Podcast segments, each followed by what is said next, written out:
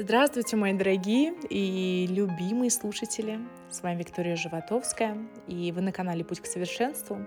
И совсем недавно я а, с вами поделилась прекрасной притчей о муже э, и о женщине, которая хочет с, ней, с ним развестись, но оказалось, что у нее самый лучший муж, помните?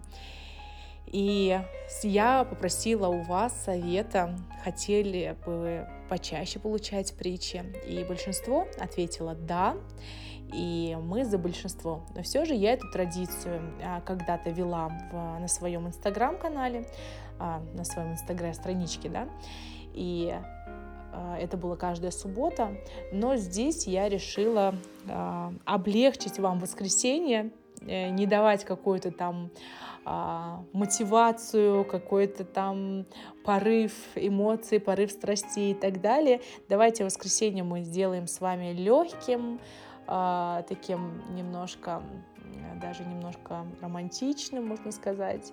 И каждое воскресенье я с вами буду делиться прекрасной притчей. Я надеюсь, что эта информация и эта новость вас обрадует. Ну что ж, давайте с нашей первой притчей.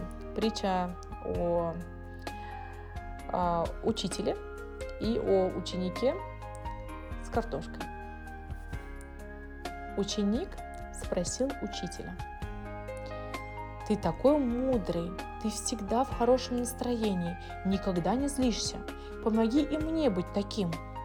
Учитель согласился и попросил ученика принести картофель и прозрачный пакет. «Если ты на кого-нибудь разозлишься и задаишь обиду, — сказал учитель, — то возьми картофель.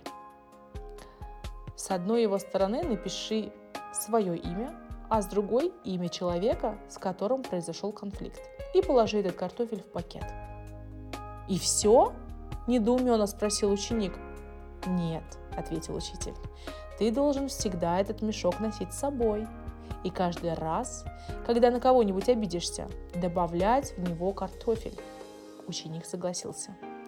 Прошло какое-то время, пакет ученика наполнился еще несколькими картошками и стал уже достаточно тяжелым.